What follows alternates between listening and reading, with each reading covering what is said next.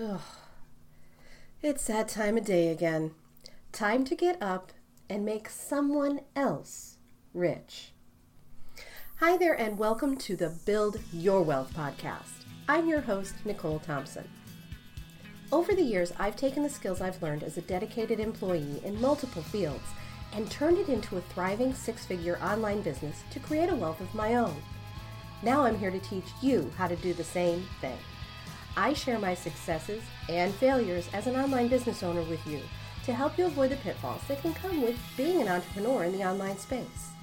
It's my goal to help you achieve your success faster, adopt the right mindset for that success, and to show you how failing forward is all part of the process in building your wealth instead of someone else's.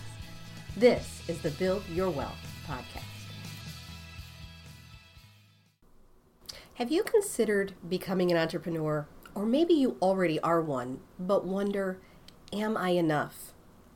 Thanks so much for tuning in today. I'm your host, Nicole Thompson, and I help new entrepreneurs ditch the day job, create a successful online business, and start living life on their terms. In my last episode, I covered feeling like you may not have enough education to be a business owner. So if you missed that episode, you might want to hop back over and have a listen after this one. Today I'm going to wrap up this series with part three, where I want to address one of the most frequently asked questions that I see. How do I know what to charge for my products or services? Knowing what value to place on your products can be excruciating for someone who's still determining their place as an entrepreneur. You might feel as though if you set your pricing too high, you'll be driving away potential customers. But if you set your prices too low, you're destroying any real profit you might get. Here's what you ultimately need to get your head around your product value is not determined by the item you sell. That's right. I'll say that again. Your product value is not determined by the item that you're selling. So you're probably saying, well, wait, what? Okay, sure, a physical product might have a suggested retail price by the manufacturer, but most wholesalers don't require you to sell at that price you end up determining the price you charge your customers. Charging your own prices as a reseller can be a slippery slope, though. Too high, and you can't compete with the other vendors that are selling the same types of things. Too low, and you don't leave enough meat on the bone to make a living. Sticking with the suggested retail price is always an option, but it's nice to be able to have the freedom to choose. It is entirely possible to get the perceived value of your physical product to be higher based on how you present it, though. Now, for a service based business, this can be a little more fluid. A digital product or service is a totally different ballgame. You might be able to comparison shop a bit for similar products and services to yours to get a baseline. But what you're offering is based on something that you either do, teach, or create. And there's no price list anywhere that can determine what dollar amount to put on you.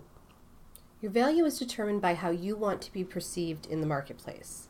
And since there's no one in the world that can do what you do exactly the way you do it, the value you place on yourself will vary depending on your mindset and your own perceived value, and will be reflected in how you present it. The value of your product is ultimately determined by you. So if you feel that what you're offering isn't valuable, what type of client do you think you're going to attract?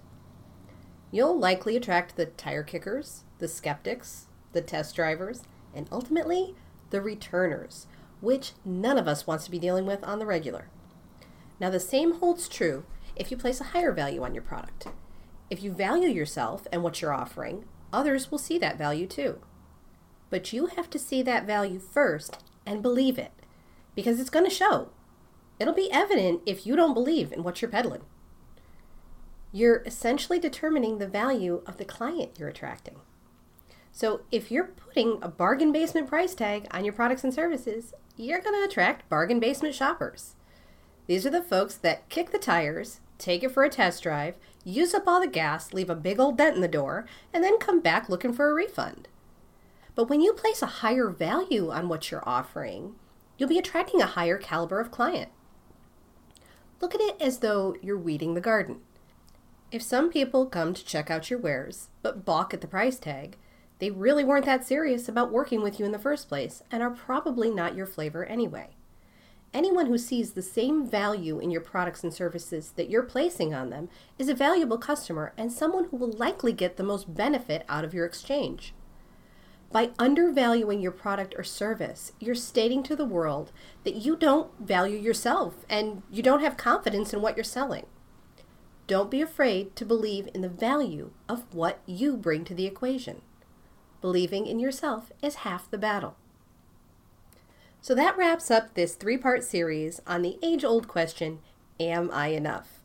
I hope that you enjoyed this series, and if you'd like to hear more episodes like this, please leave me a review. If you have any topics you'd like me to discuss, I'd love to hear from you. You can connect with me on my website at nicolethompsonnow.com and send me a message. Your question might be answered right here on the show. So, what's next, you ask? Tune in next week to find out. You've been listening to the Build Your Wealth podcast. Thank you so much for tuning in today. Make sure you don't miss an episode by subscribing to the show. I've included any links to specifics mentioned in the show in the show notes section below so you can easily grab them there.